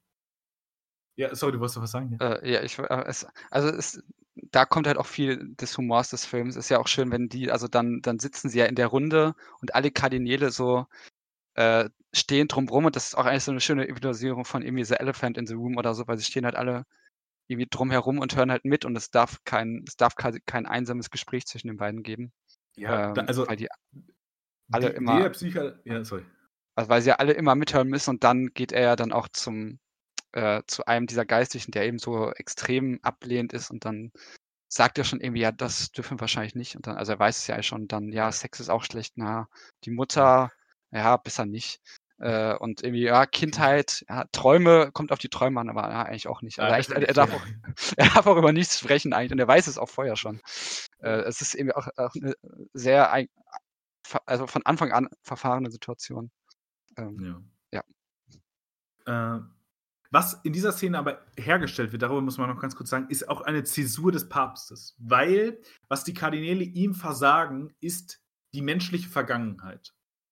Er, er, darf nicht, er darf nicht über die Vergangenheit reden, er darf nicht mit seinem Namen angeredet werden. Er darf also nicht das, was im Grunde der Signifikant seines Menschseins ist, vorher, ein, einen Namen zu haben, nicht irgendwie nur Papst, also eine, eine Funktion im Verhältnis zwischen Gott und Mensch, also irgendwie äh, zu sein. Ähm, er darf nicht über seine Mutter, nicht über seine Kindheit reden, nicht über seine Sexualität, nicht über seine Träume. Äh, das ist die Zäsur, die der Papst danach auch durchlebt, wenn er sagt, er weiß gar nicht von seiner Vergangenheit. Das ist genau das. Der Papst, und das, das unterstreicht, glaube ich, nochmal meine, meine These der Spaltung. Dafür brauchen wir diesen Surrogatkörper. Und der Papst davor, der Papst danach ist nur noch Wesen der Spiritualität und hat alles abgekoppelt von sich im Grunde, bis auf einzelne Elemente, die dann noch wichtig werden, also die theaterspielende Schwester und dass er gerne, gerne Schauspieler geworden wäre. Warum das noch wichtig ist, kommen wir noch zu. Ähm, oder eben auch den Albtraum über die Mutter, aber es ist ja auch ein Albtraum, zu dem niemand mehr sonst was, äh, sonst was macht. Und da ist eben eine Zäsur äh, vom Mensch und diesem spirituellen Element, die er ja die ganze Zeit danach versucht zu überbrücken, die ja eben auch nicht funktionieren kann. Aber deswegen auch nochmal, das ist auch nochmal eine Unterstützung von dieser These, weil der Papst hat eben keine Vergangenheit mehr, weil er, eher, weil er in dem Moment, in dem er Papst wird, aufhört, Mensch zu sein. So, ähm, genau, ich wollte was zum, zum Volleyball sagen, weil, genau, der, der Psychoanalytiker ist ja der Vertreter der, äh, der, der, der im Grunde der menschlichen Welt.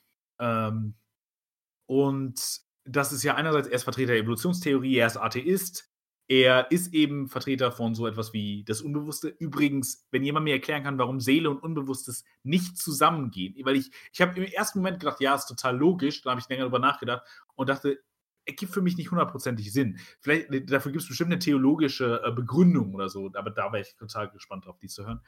Ähm, auf jeden Fall, er ist, er ist derjenige, der ja in diesen Raum eintritt. Wie gesagt, er, er bildet die Leute dann auch weiter im Verhältnis zu ihren Körpern, die Kardinäle und so weiter. Es kulminiert darin, dass er dieses Volleyballturnier macht. Das ist einerseits ein Ausdruck von Langeweile, da hast du völlig recht. Aber es ist ja auch noch etwas anderes. Es ist nämlich ein therapeutischer Prozess. Denn er sagt, ähm, in einer Rede, bevor es um Volleyball geht, diese Energie, die, wird er, äh, die, die muss er spüren und die wird auf ihn übergehen und so weiter. Es geht also darum, die Körper zu irgendetwas zu bringen, ähm, einerseits für die Kardinäle Anschluss an ihre Körper wieder zu bekommen und darin im Grunde sowas wie einen, einen mythischen und einen körperlichen Moment zu schaffen, der den Papst begeistert, ihm wieder Lebensfreude und Lebensenergie gibt, nämlich äh, seiner Körperlichkeit. Redet mal mit jemandem, mit jemandem Passionierten, der ins Stadion geht, die werden euch tatsächlich ähnliche äh, Phänomene von auf einmal äh, eine Energetisierung, eine Euphorisierung, einer und so weiter erzählen. Ähm, also diese Form von Körperlichkeit wird dort im Grunde angeschlossen in diesem Volleyballspiel. Einerseits als Körperlichkeit der Kardinäle, die diese wahrnehmen, andererseits als eine Körperlichkeit, die dem Papst wieder im Grunde Energie in seinen Körper einfließen lassen muss. Was in diesem Volleyballspiel aber auch noch passiert, und das halte ich für ganz entscheidend, ist, dass Moretti jetzt nicht sagt, okay, und das ist der einzige Zugang zur Wirklichkeit, der richtige. Hier sind die Menschen am meisten, kommen sie am ehesten zu sich selbst. Ähm, hier irgendwie geht das meiste zusammen.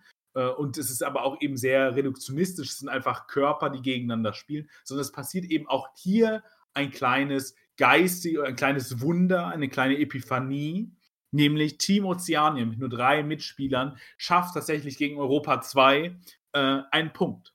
Und das ist ein Moment, in dem auf einmal dieses Wunder passiert.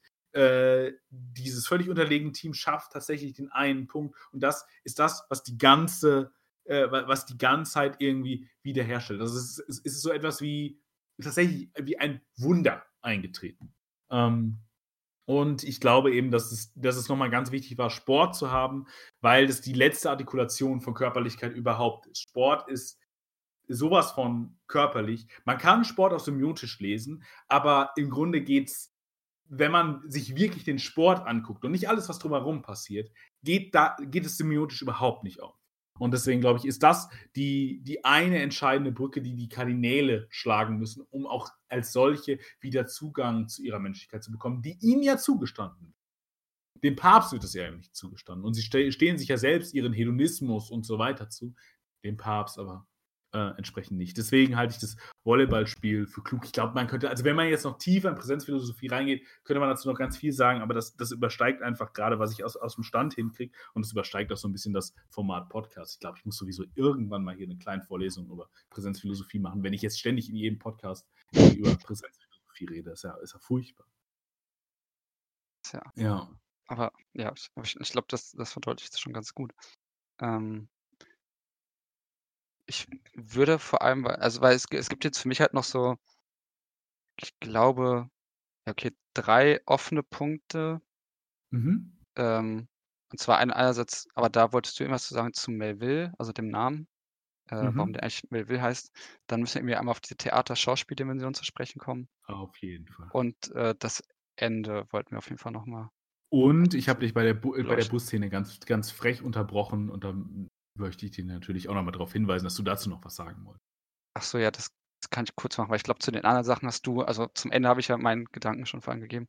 Äh, ich glaube, zu den anderen hast du vielleicht auch noch ein bisschen mehr Ideen. Ähm, aber ich glaube ja, was, was in der, in der Busszene vor allem auftaucht, weil er ja auch, also er spricht, er spricht ja auch mit diesen, also er spricht einerseits so Selbstgespräche, ähm, hält also eigentlich ja nicht mehr innere sondern eben Äußere, spricht auch so ein bisschen mit den anderen, äh, die aber so ein bisschen, so ein bisschen zuhören, so ein bisschen irritiert auch gucken. Ähm, und was da eben aufmacht, wobei ich das sch- schon ja eigentlich so ein bisschen erwähnt habe, aber er, er fragt sich da ja so ein bisschen, da, da steckt jetzt aber auch nicht so, so tief drin, ähm, weil er irgendwie auch sich so ein bisschen auf Petrus referiert und er auch Ja. so darauf fragt, was eigentlich der, der Sinn dieser ganzen, also er spricht irgendwie von der ursprünglichen Mission und irgendwie Genau. Für das Die Religion, die Religion zu den Menschen zu bringen, das ist Grunde so die, diese petrusche Dimension, ja. Genau, und das ist ja eigentlich auch seine Reise. Und ich glaube, das ist schon relativ wichtig. Also es ist halt ein, ein banaler Punkt, aber ich glaube, das ist dem Film schon relativ wichtig irgendwie, weil wir ja auch so viel darüber gesprochen haben, wie eben die, die Trennung und die Differenz verläuft und dass der und da, da, das ist ja eine Kritik an der Kirche, die ist ja gefühlt so alt wie die Kirche fast selbst, äh, dass sie eben einen eigenen Kosmos bildet, dass sie äh, irgendwie abgetrennt ist. Also ich weiß nicht, wie, wie oft schon gesagt wird, die Kirche muss mal wieder zu den Menschen kommen und so. Ähm, Mhm. und dass er dort eben auf der Suche ist eben danach und sich fragt, wie, ob das geht, wie das geht und da natürlich auch eine sehr äh, deutliche Kritik an der Kirche äh, geübt wird, die eigentlich auch so viel in Gang setzen kann, wie man ja dann gleichzeitig aber auch merkt, aber irgendwie dann auch so wenig. Ähm, und ja, das, das- fand ich da irgendwie ganz, ganz schön auf den Punkt gebracht. Ähm, und Aber danach, warum. So. achso, ja, ja. Nee, mach, mach, mal- mach mal deinen Gedanken zu Ende. Ich würde dich danach was rückfragen wollen. Nee, weil, weil ich jetzt eigentlich zum Theater jetzt übergegangen wäre. Ach so, sorry. Ja, also ich finde diese Szene auch total entscheidend. Ich würde darüber auch generell, äh, gerne länger reden. Weil, warum führt die zu wenig in deinen Augen? Warum, warum führt diese Reflexion zu wenig? Hm, Meinst du jetzt seine, die er. Genau, se- seine Reflexion, äh, die er hat. Wie, wieso führt das zu. Du, mein, weil du meinst, diese Kritik ist uralt, würde ich auch sagen, ja, ist sie total, ähm, auch immer Nee, aktuell. Und, also- äh, und du sagst dann ja irgendwie, seine Reflexion führt irgendwie nicht zu wirklich was. Nee, ich, ich, ich hätte eher, also mir ging es nicht um seine Reflexion, sondern eher um die, die Kirche. Also, dass er eigentlich, dass man in diesem Film eigentlich feststellt, wie viel. Äh, also, da, da, das ist ja das, das Irrwitzige der Situation, was man sich halt auch immer wieder so ein bisschen äh, vor Augen führen muss, dass er in dieses Amt gewählt wird, sei es jetzt durch die gö- göttliche Bestimmung, wie du ausgeführt hast, oder eben durch, äh, dadurch sehr wirklich, dass es eben kein anderer machen wollte. Und dass danach aber einerseits alles von ihm abhängt und dass halt so viel in Bewegung gesetzt werden kann, zu versucht zu werden, ihn zu holen. Also man, ich habe hab nicht unbedingt das Gefühl, auch wenn die Kirche jetzt sehr gelähmt und natürlich in den, in den Riten verharren, und das sieht man auch so schön zu Beginn, wenn sie, wenn die diese Prozession in die Konklave hängt und wie die alle in Reihe und Glied laufen und alle ganz äh, ko- korrekt um die Ecke und also äh, wie sie in, in Riten verharrt ist und so. Aber dass sie eigentlich schon sehr viel Macht und sehr viel Einfluss besitzt, aber den gleichzeitig auch, ich, also ich, ich, ich kann es jetzt schwer genauer greifen oder genauer ausführen, Mhm. aber da so wenig raus resultiert. Also ähm, äh, es läuft irgendwie immer auf das sagen, okay, sie kreist natürlich halt sehr stark um sich selbst, aber er, er sagt ja eigentlich, die Kirche hat sich irgendwo selbst verloren, so ein bisschen. Äh, Mhm. und das spürt man hier sehr stark. Ähm, und dass sie ja auch, dass der Konflikt, den sie austrägt, ja auch sie sie mit sich selbst austrägt. Also, äh, Ja, okay. ähm, ja, also ähm, mehr hatte ich dazu jetzt auch erstmal nicht, außer du hast da noch irgendwelche Gedanken zu. Oder vielleicht hatte ich ja das irgendwas angeregt. Ja, äh, also erstmal glaube ich, dass dieser Film dahingehend visionär ist, dass wir einen Papst haben, der ähm, diese Form von den Menschen Zugewandtheit äh, hier tatsächlich möchte. Und deswegen ist ja auch die, die, das Resultat am Ende das völlig Richtige. Äh, und zwei Jahre später, also der Film ist 2011 erschienen, 2013 haben wir einen Papst, der das so stark über seine Medien, über seine Inszenierung und so weiter, oh, jetzt kriege ich, krieg ich wieder wahrscheinlich, ähm, also über seine Inszenierung eingestellt hat, aber ist es meines Erachtens nach und damit ganz stark äh, propagiert hat und ihm das immer äh, im Grunde positiv angerechnet wird, dass er das sei. Also im Grunde sehen wir hier diese Papstfigur zwei Jahre vorher, die wir dann in der Wirklichkeit als im Grunde äh, im Grunde bekommen haben, also als jemand, der irgendwie Armut wertschätzt und dass die Kirche irgendwie auf ihren Reichtum verzichten soll und sich den Menschen mehr zuwenden soll und so weiter und das tatsächlich anders macht als irgendwie Benedikt, äh, der, der aus einer ganz anderen religiösen Denkrichtung kam. Nur hier sehen wir jemanden, der das, der das konsequent zu Ende denkt. Ähm, warum dem so ist, kommen wir am Ende zu. Ich hatte am Anfang gesagt, es ist ein agitatorischer Film. Ähm, weil ich tatsächlich diese Szene, wir müssen ja auch, wenn wir jetzt heute über den Papst, die katholische Kirche und so weiter reden, vor allem unter den zeitlichen Umständen, unter denen wir darüber reden, äh, in Deutschland haben wir ja gerade wieder einen relativ großen Kirchenskandal, weil diese Studie über die Missbrauchsfälle in der Kirche zurückgehalten wird aktiv ähm, und nicht veröffentlicht werden soll. Ist es halt die Frage, wie da, dahingehend, dass dieser Papst keine Vergangenheit hat ist ja auch, also nicht nur dieser Trennung zwischen dem Körper und dem Geist geschuldet und dem Papstwerden als Entität ohne Vergangenheit oder Menschlichkeit, äh, was ich schon ausgeführt habe, sondern es ist ja auch gleichzeitig ein Symbolbild für die Religion.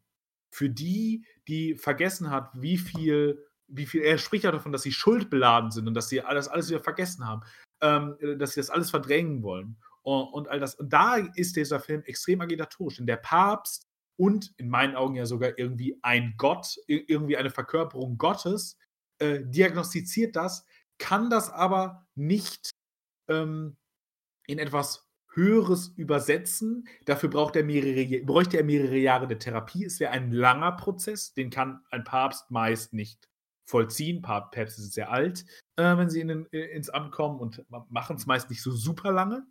Ähm, und es zeigt eben auch einen Status und eine ganz klare Religionskritik äh, in einer Deutlichkeit, nämlich dieses Verlorensein. Äh, also, wenn die petrusche ähm, Mission war, die Religion den Menschen zu bringen, muss es jetzt wieder die, die, äh, die, die Aufgabe sein, die Religion zu den Menschen zu bringen.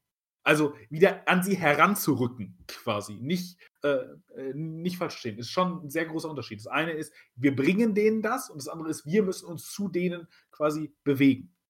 Und das finde ich, ist ein, und das eben über eine, eine, Figur zu mediatisieren, die sich selber nicht mehr sicher ist, der, der ein Vertreter Gottes und der Kirche ist, die, die eben vergangenheitslos ist, finde ich, ist ein sehr agitatorischer Akt ähm, in den, das man natürlich noch viel weiter ausbauen könnte. Es ist, glaube ich, ein Film, der sich mehr um diese, um diese Dichotomie interessiert, gar nicht so stark um eine ganz evidente Kritik von, den, äh, von den Dingen, die wir heute auch viel mehr auf dem Schirm haben als 2011. Aber das, finde ich, ist ein doch sehr starker agitatorischer Prozess. Einer der beiden. Es gibt noch einen weiteren, den ich sehr, sehr, sehr, den ich noch deutlicher und noch agitatorischer finde. Mhm. Ähm, Genau, äh, das, das ist sehr eben zum, äh, äh, zum Bus eben noch dahingehend, wie gesagt, eine visionäre Figur. Ich würde noch zum anderen agitatorischen Prozess gehen, wenn es für dich okay ist. Ja. Und damit eben auch nochmal die Psychoanalytiker-Figur machen. Denn der Psychoanalytiker ist ja der Stellvertreter auch des Papstes irgendwie auf der menschlichen Seite. Denn er ist der Beste und das der Beste zu sein, wenn man das nicht von sich selbst behauptet, weil für ihn ist das eine Bürde. Das, das alle, sagen, alle sagen immer, ich bin der Beste. Äh, und ist das ja auch eine, eine, Zuschreibung. Das ist ja das, was die Kardinäle bei ihm gemacht haben. Äh, wenn man der Beste ist, dann sagen alle, irgendwas hat der, was alle anderen nicht haben. Oder der kann irgendwas, was alle anderen nicht haben. Und der kann, die Kardinäle sagen ja, haben ja auch gesagt, der hat eine Verbindung zu Gott, die wir alle äh, im Grunde, die, die kein anderer hat. Ähm, und das resultiert darin, dass er sich von seiner Frau trennt. Seine, seine Frau oder seine Trau Frau sich von ihm trennt. Denn seine Frau ist auch Psychoanalytikerin und er findet sie wirklich gut. Sie, er, er sagt aber, sie hätte sich von ihm getrennt, weil äh, eben alle immer gesagt haben, er sei der Beste und sie habe, äh, und das hätte, hätte die Beziehung auseinanderdriften lassen. Eine weitere Ebene dessen ist, dass sie eine zu, äh, im Grunde so als, äh, als selber psychoanalytisches, ähm, äh, ja, fixierendes Objekt hat. Das ist kein richtiger psychoanalytischer Ausdruck, aber so als, als im Grunde Allzwecklösung dessen einen, ähm, wie heißt es nochmal? Zuw ein Zuwendung, das Zuwendungsdefizit. Ja. Ähm, und das ist also das, was sie in dieser Beziehung, also das diagnostiziert sie jedem, also in einer frühkindlichen Phase zu wenig Zuwendung bekommen zu haben und daraus resultiert dann jetzt alles, also von der Mutter und so weiter und so fort. Das ist einerseits ein psychoanalytisches Klischee, aber andererseits ist das hier auch äh, eine Triebfeder für äh, das Auseinanderleben dieser beiden Menschen, mh, weil wenn alle anderen ihm die Zuwendung geben, er sei der Beste, ist es natürlich eine mehr Zuwendung als der anderen. Und damit erlebt sie wieder dieses Zuwendungsdefizit und das treibt die beiden auseinander. Deswegen ist der Mann der Vertreter des Papstes auf der menschlichen Seite. So. Sie ist aber jemand, der im Grunde außerhalb dessen ist, weil der Papst ist ja bei ihr in der psychoanalytischen äh, Therapie. Der Mann versucht es, aber kann es nicht unter den Umständen, dass das Über-Ich die ganze Zeit um sie herum ist und er über nichts sprechen darf und so weiter. Und die Frau soll es äh, wirklich machen. Die Frau ist also diejenige, die auch so etwas wie eine, äh, eine Glaubenskrise, die der Pa- äh, Papst hat, also so eine Form von transzendentaler Defizitarität lösen soll. Ich glaube, wir sehen, worauf wir hinauskommen. Der Mann ist mit den Kardinälen im Vatikan, im Ort der Kirche. Die Frau ist draußen mit den Menschen, mit den Kindern auch, mit der nächsten Generation und ist diejenige, die den Glauben retten soll. Dasjenige oder diejenigen, die eine Lehrstelle im katholischen Glauben an sich sind, die nicht, äh, die maximal als Dienerinnen und Schwestern äh, dienen dürfen, aber die niemals äh, Priesterin ist der katholische Ausdruck, ich weiß nicht, niemals diese, diesen theologischen Schritt machen dürfen in der katholischen Kirche. Äh, die, äh, diese und denen sich auch die katholische Kirche tendenziell verweigert und verschließt ganz stark. Frauen, auch in allgemein, auch in ihren, äh, auch in ihren theologischen Ausarbeitungen, so sind sie sehr, glaube ich, männlich fokussiert. Ähm, diejenige ist die, die die Religion oder den Papst in seinem Glauben noch erretten kann. Also die, diese Form von Leerstelle ähm, wird hier ganz klar gemacht. Die Errettung liegt nicht bei den Männern. Die Männer müssen sich noch um ganz andere Dinge kümmern. Die Errettung der Religion des Transzendentalen liegt bei den Frauen. Und, der, und diese Leerstelle müsste die katholische Kirche erstmal adressieren und schließen. So, das ist natürlich eine immense Agitation zu sagen, dass die Männer dazu nicht fähig sind und, und, wir, und die katholische Kirche den Frauen zuwenden sollten. Nicht nur die katholische Kirche sollte sich den Frauen öffnen, das wäre das wär eine Evidenz da, aber eben aus der Grund, aus der Begründung heraus, dass das eben auch nur der einzige Weg ist zu, zum Transzendentalen und zur Zukunft. Das finde ich ist eine, ist eine sehr schöne agitatorische Ebene ähm, in diesem Film, eben eine zweite agitatorische Ebene. Mhm. Ja, ich hatte da hatte ich mich auch so ein bisschen gefragt, warum also, es dauert ja auch echt lange, bis sie mal auftritt. Äh, Ja. und, ähm, ich mich gefragt habe, ok taucht überhaupt noch mal eine Frauenfigur in diesem Film auf? Weil wir in diesen ganz klar Ja. männlichen männlich kodierten Räumen unterwegs sind. Äh, und wir sogar zu Beginn da war ich, auch einfach total irritiert, dass es das noch gibt, wenn dann die die verschiedenen Kardinäle eintreten und irgendwie dann noch kommt noch dieser eine Mann im Schwarz, äh, von den Ostkirchen und der ist dann irgendwie auch der Patriarch von, äh, was weiß ich nicht Ja. was. Und da natürlich ganz klar ist, in was für, äh, 'ner Struktur man hier ver verharrt. spannend ist ja auch, wonach der Papst im Schlaf ruft, nach seiner Mutter. Und da er der Stellvertreter Jesu ist, ruft er natürlich auch nach der Maria und nach nach evidenten Leerstellen, äh, in in in der katholischen Kirche. Im Auto wird er von dem Jungen gefragt: „Hast du früher auch Mädchen verprügelt?“ Und er sagt: „Ja klar, habe ich das gemacht.“ Ähm, es ist also 'ne gewisse Form auch von ja, also also auch von von Kritik, dass die Religion oder die katholische besonders, äh, nicht anders mit Frauen umgehen konnte als über Vernichtung, aber trotzdem diese Leerstelle sie total umtreibt. Denn das müssen wir uns ja auch überlegen, dieser diese nächtlichen Albträume reißen ja alle anderen wieder aus dem Schlaf. Alle anderen werden davon ja Mhm. affiziert. Alle anderen trifft das. Ähm, äh, merken das irgendwie als Körper und reagieren darauf. nur, äh, aber niemand kann das lösen. Logischerweise, niemand dieser Männer kann das lösen. Äh, Wie sollten sie? Wie, äh, wie sollten sie? Sie sind zu sehr in ihren, ihren Systemen gefangen und sie sind auch vielleicht zu sehr Männer. Und deswegen äh, kommt am Ende dann irgendwie die Frau, die das ja aber auch nicht, und das ist vielleicht schon Vorstellung aufs Ende. Und natürlich ist darin gehend auch keine, keine, keine Lösung. So, also das kann nicht befriedet werden. Also es kommt diese Frauenfigur der Mutter vor, die er an, an, anruft und, und, und, und äh, herbei quasi ruft. Und welche Frauenfigur noch vorkommt, ist diejenige, und damit baue ich dir eine Brücke, der Schwester, die ja Schauspielerin war und er ja selber Schauspieler sein möchte. Mhm. vielleicht auch selber zur Schwester wird. Frag.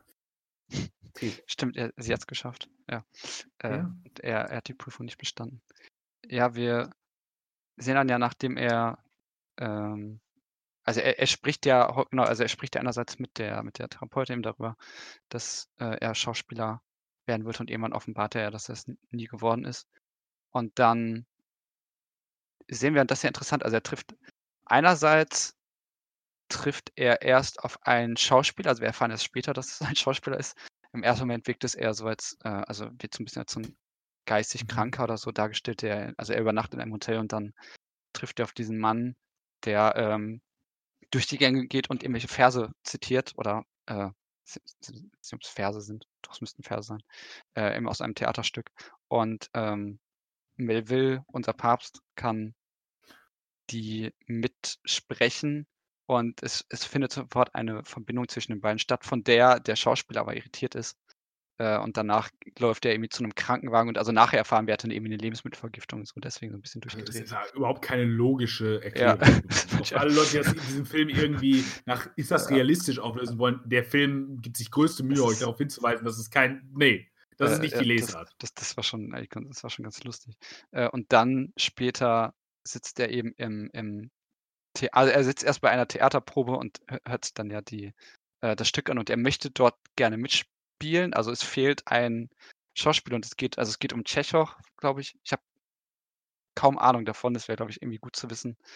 Ähm, was auf dich gehofft. ich, ja, also das ist le leider, leider eine, Leerstelle bei mir, aber ich glaube, äh, wenn man da mehr zu wüsste, wird man auf jeden Fall auch mehr zu sagen können. Ähm, außer, dass man halt auf jeden Fall natürlich ganz stark merkt, dass die Konflikte, die dort angetreten, also die dort aufgeführt werden, wir sehen ja dann auch ein Ausstück eben, äh, ein Ausstück, ein Ausschnitt aus der Aufführung, ähm, dass es dort auch einerseits so ein bisschen um verpasste Chancen geht, um Fantasien, um irgendwie Träume und äh, so ein, also es geht auch stark um die Vergangenheit eigentlich, die irgendwie äh, aufgearbeitet werden soll, die er eigentlich erstmal nicht hat äh, oder verloren hat. Und dass er dann quasi sich dieses Theaterstück dann anschaut, sogar irgendwie in einer Loge oder Manege sitzt und dann, und das ist eigentlich eine wunderbare Szene, ähm, wenn die, also ich gebe jetzt gerade ganz viel wieder, aber ich glaube, das ist ganz gut, um sich das vorstellen zu können, dann die Kardinäle dort hereintreten und es wird selber zu so einem, also es gibt ein, ein zweites Theaterstück dann eigentlich, das parallel geschieht und am Ende verbinden sich beide, äh, weil dann Ja. die, die Kardinäle äh, auch in so, ich weiß gar nicht, wie man diese Uniform beschreiben will, also sie, sie haben schon, ähm, also sie tragen dann auch so, so einen Umhang noch oder so, so ein Cape und suchen dann eben den Papst und sie treten eben alle nach und nach auch Schweizer Gardisten in dieses Theater ein und dann äh, suchen sie eben den Papst, um ihn zurück zum Vatikan zu holen. Und ähm, wir finden dort quasi eine Verbindung dieser beiden Stücke statt, in der dann am Ende sie ihn einerseits entdecken und dann, als das Stück auch zu Ende ist und der große Schauspieler seine äh, auf der Bühne so sein, sein großes Abschlusswort trifft, klatschen erst alle für ihn und danach für den Papst. Ähm, ja, also ich, ich glaube nicht ganz. Ich glaube, es ist, ist, ich glaube, es ist so, dass, dass der Typ im Grunde wieder so ein, also ich würde es einfach mal so einen psychedelischen Schub hat. Weil alle Mhm. Schauspieler gucken ja auch so, äh, nee, das ist nicht, nein, äh, nein, stopp, das ist nicht der Text, nein, lass es.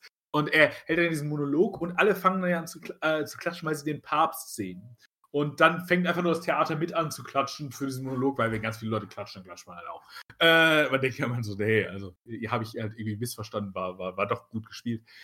Und ähm, dahingehend ist das Projekt, was er ja vorher versucht hat, nämlich zu sagen, er wird Schauspieler dahingehend, also ein Mensch kann Papst spielen, das kann er nicht.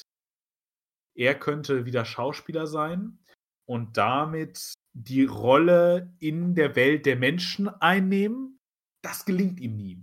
Und in diesem Moment gelingt es ihm aber.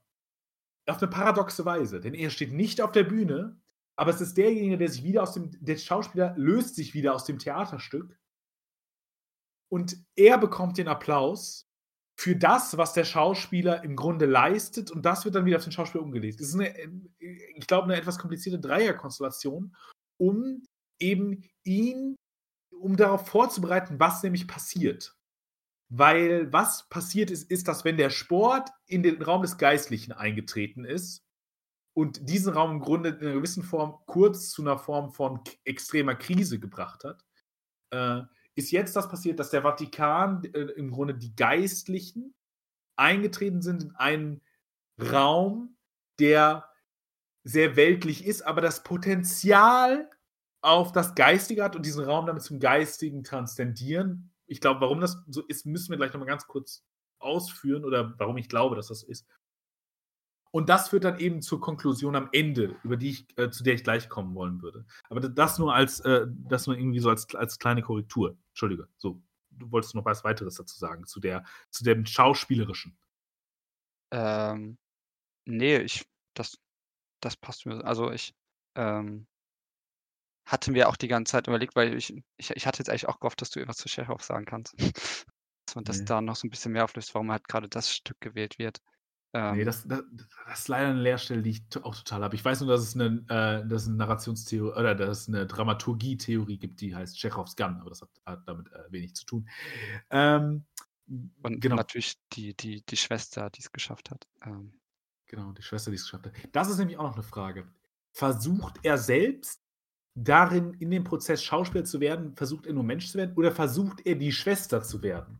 Also auch eine, irgendwo eine Transformation über die Geschlechtlichkeit hinaus. Also so einen transzendentalen Akt äh, der Religion, die Anschluss an die Frau schaffen würde. Also ist das der im Grunde der revolutionäre Akt, den er da versucht?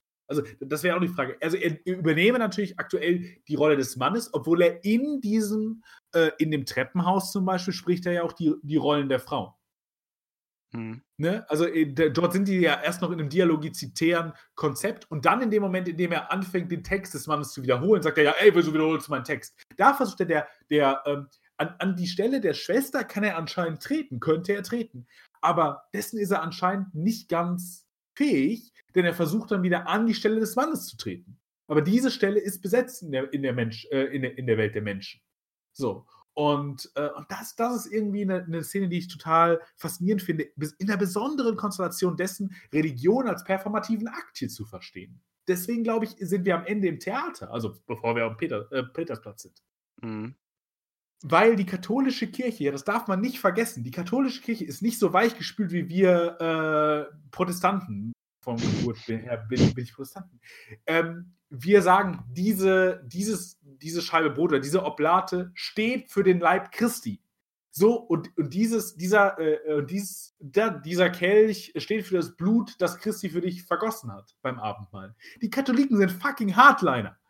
Äh, Die glauben nämlich an einen mythologisch performativen Akt. Und wenn ihr das nicht glaubt, guckt das nach. Das ist tatsächlich wahr. Ich, so, denn, die, denn dieses, diese Oblate ist der Leib Christi.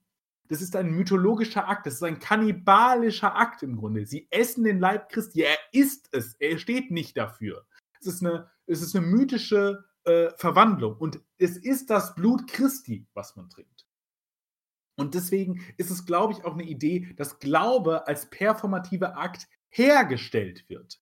Und das ist eine sehr große, vielleicht auch eine sehr große Absage an die Religion ähm, oder an die Konstitution, nämlich zu sagen, das sind performative Strukturen, die bringen das hervor. Sie haben also keinen höheren irgendwie Referenten, den sie brauchen. Sie müssen nicht auf etwas Höheres äh, generieren, sondern sie sind performativ in, ihrer Akt, äh, in, in dem Akt selbst und können deswegen alleinig von den Menschen hergestellt werden. Das wäre eine sehr äh, religionskritische Lesart, aber diese performative Dimension des Religiösen, die an verschiedenen Orten stattfinden kann und deswegen ja eben auch im Theater, Theater ist ein Ort für ganz klassische performative ähm, Prozesse, ist, glaube ich, äh, hier ganz wichtig und noch ein weiterer ganz spannender Punkt, dass es nämlich so, so stark um das Performative geht. Ich glaube, wenn man sich das nochmal genauer anguckt, kann man dazu auch noch mehr sagen. Und wenn man vor allem noch mehr Ahnung hat von der katholischen äh, Religion, also da muss ich ja auch sagen, da, ich bin ja auch wirklich jetzt kein Theologe. Ähm, du ja auch nicht, du bist ja, du bist ja äh, ein Medienwissenschaftler und Historiker. Äh, und also ich möchte natürlich jetzt seine theologische Kompetenz nicht absprechen, aber ich tue es jetzt einfach mal, sonst du rebellierst, falls ich mich irre. Äh, und, und dahingehend ist das, ist das glaube ich, ein, ein, sehr, sehr spannender Akt. So, also. Äh ja, ich, ich denke auch, dass der Film, ich glaube, das ist ein Film, der mit, mit sehr viel Back war und Wissen auch nochmal deutlich besser funktioniert, weil ähm, ich an vielen Stellen auch das Gefühl habe, dass sie auch sehr, also das sehr, dass der Film sehr viele Motive aufgreift ähm, sehr viele Szenen. Also ich glaube, allein wenn man ein bisschen mehr in der Bibel mal gelesen hätte, ähm, würde man hier nochmal deutlich viel mehr verstehen, weil alleine halt so eine Szene, wie wenn er zu Beginn eben, wenn er auf den Balkon steigen soll, da sitzt und man hat das, das Gefühl, der, der Blitz schlägt gerade in ihn ein, so ein bisschen metaphorisch gesagt.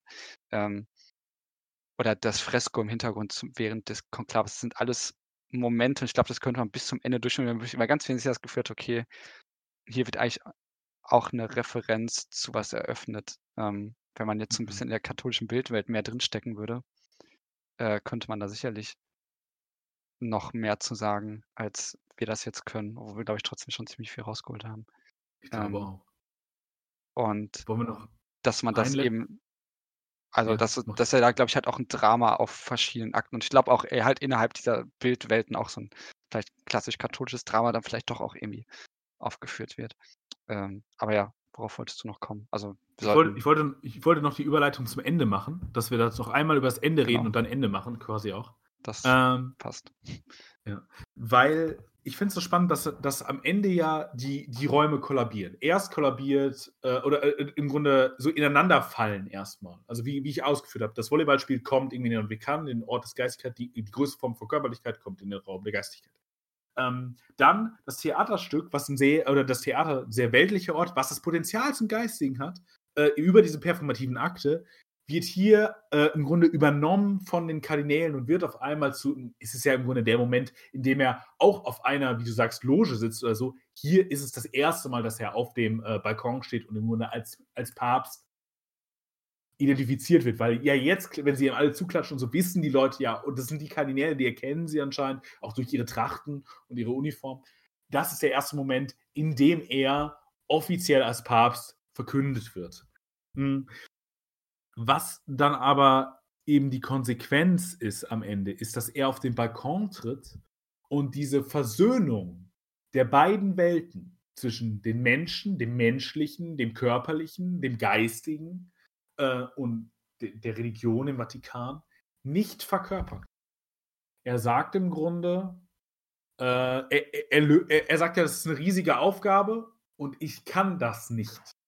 Ich glaube, aus der Dimension heraus, dass er als, äh, dass er sich selbst äh, als Mensch äh, begreift. Und was in diesem Moment kollabiert, ist das religiöse System, im Bezug auf die Figur eines Papstes, also einem Besonderen, der heraussteht. Das wäre deine Lesart, zu sagen, okay, in der Konklusion ist es jetzt entweder so, man kann jetzt ganz trivial sagen, naja gut, wählen halt einen neuen, ist jetzt ein Schockmoment, geht danach halt weiter. Man könnte sagen, und das würde ich ja sagen, dieser Film endet ja nicht umsonst da, wo er endet. Das ist eine Absage an die Konstruktion der Religion, wie sie bis jetzt passiert ist dann könnte man sagen, okay, es ist die Absage der, der Papstfigur an sich, dann ist die Konsequenz daraus entweder die, die du gezogen hast, zu sagen, die Verantwortung dieser, dieses Brückenmomentes kann nicht mehr einer tragen, denn niemand ist Jesus Christus, sondern wir müssen es alle irgendwie vereinen. Wir können keinen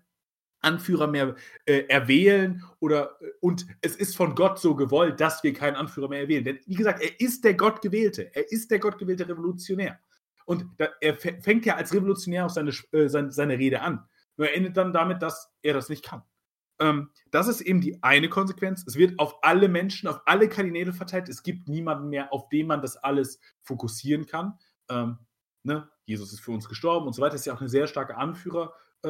Äh, äh, Oder die Konsequenz ist sogar eine noch, noch, noch stärkere, Da beziehe ich mich nämlich auf eine Sache, die der Papst vorher in der freien Wildbahn im Grunde gesagt hat, als rein transzendentales Wesen. Ähm, also für mich als Gott selbst, oder zumindest der starke Vertreter Gottes, aber ich sage jetzt mal als Gott selbst. Er sagt nämlich zu dem Sprecher des Vatikans, können wir nicht so tun, als äh, kann ich nicht einfach verschwinden, weil niemand hat mich jemals gesehen und dann wird mich auch niemand sehen und es läuft einfach weiter. Das ist also der, der Vorschlag zu sagen, okay, die Religion, wie sie jetzt gerade ist, funktioniert nicht. Gott hat, niemand hat Gott gesehen. Es ist eigentlich völlig irrelevant und niemand wird Gott jemals sehen. Und deswegen ist die ganze, die ganze Konstruktion der Religion, um eben auch so eine starke Figur wie den Papst oder so im Grunde abzulehnen. Und was hier passiert, ist eine Katastrophe, die über, ähm, also so eine, die, weil alle Menschen und Kanäle brechen ja zusammen in Tränen. Das kann man einerseits sagen, unter der Last, die sie auf einmal schultern. Ich finde diese Lesart total gut. Äh, oder, ich glaube, die ist auch besser als meine, aber ich will meinen trotzdem vorstellen.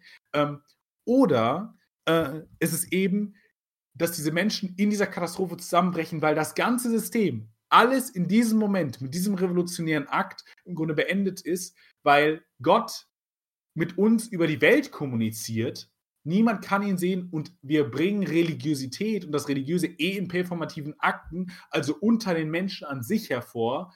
Also brauchen wir die Institution, diesen heterotopen Ort nicht mehr. Und im Grunde hat er damit gerade den Vatikan und äh, im Grunde auch ein bisschen die katholische Kirche abgeschafft.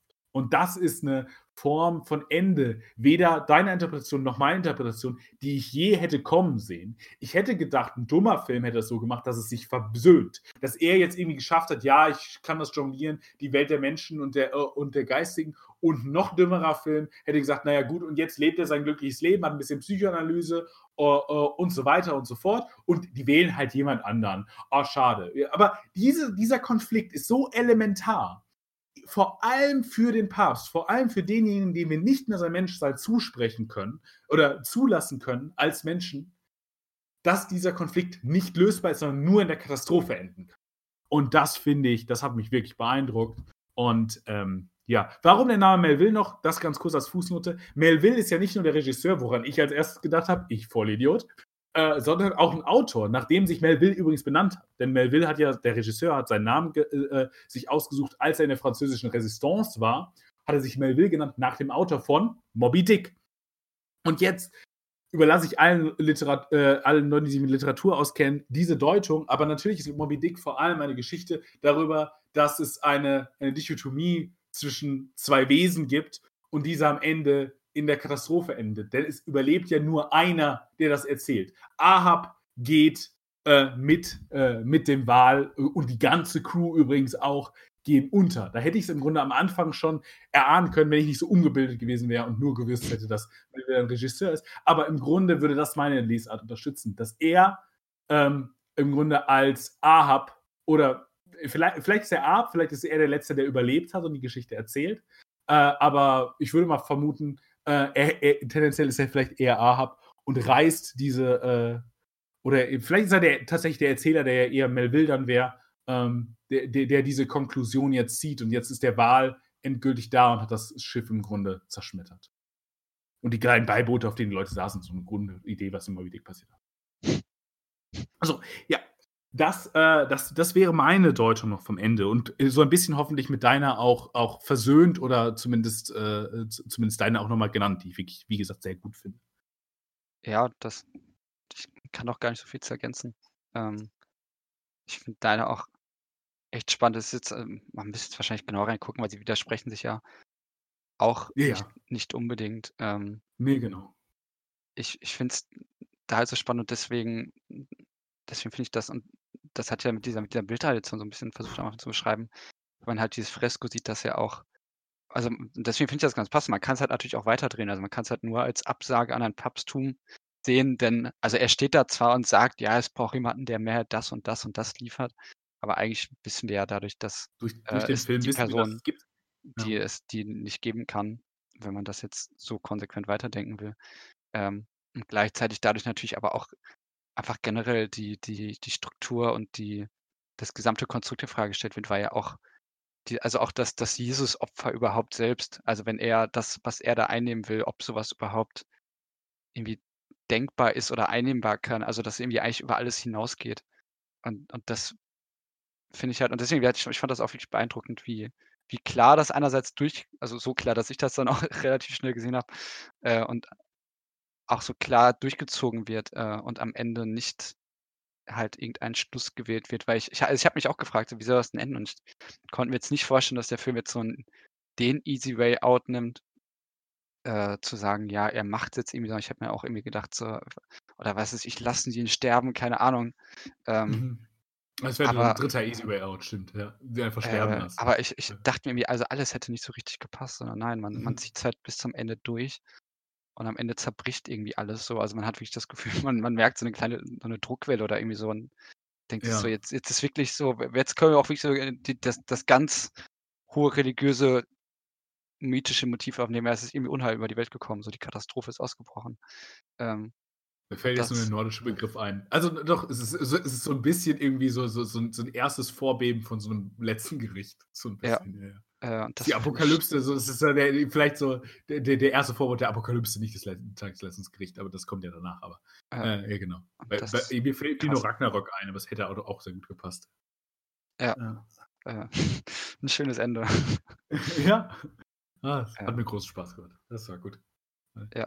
Das war schön. Ich habe So. jetzt tatsächlich auch, ähm, weil ich überlegt habe, ob ich irgendwas, ich, ich habe aber, glaube ich, einfach wirklich fast nichts gesehen. Also vielleicht fällt mir noch irgendwas ein, aber äh, irgendwas Kleines zumindest. Aber ich frage mal, möchtest du noch irgendwas empfehlen? Oder ich glaube, du wolltest ja auch den, den anderen Film von ihm mal. Genau, den, den würde ich jetzt gerade, den würde ich äh, empfehlen wollen, ähm, wenn ihr nochmal einen tollen Film sehen wollt, der sich um, ich glaube, glaube Morettis Herz- und Seelensportart dreht, dann guckt euch bitte unbedingt, ich finde den ganz toll, wirklich, ich finde den wirklich großartig, äh, Wasserball und Kommunismus an von äh, Moretti von 2006. Ein noch viel, viel deutlicher auf symbolische äh, Aushandlung austarierender Film, in dem es auch um sowas geht wie in das, in die Welt geworfen sein und um die Frage, dass sich hier des Kommunismus, nicht so sehr um die Religion, die spielt aber auch eine Rolle, keine Sorge.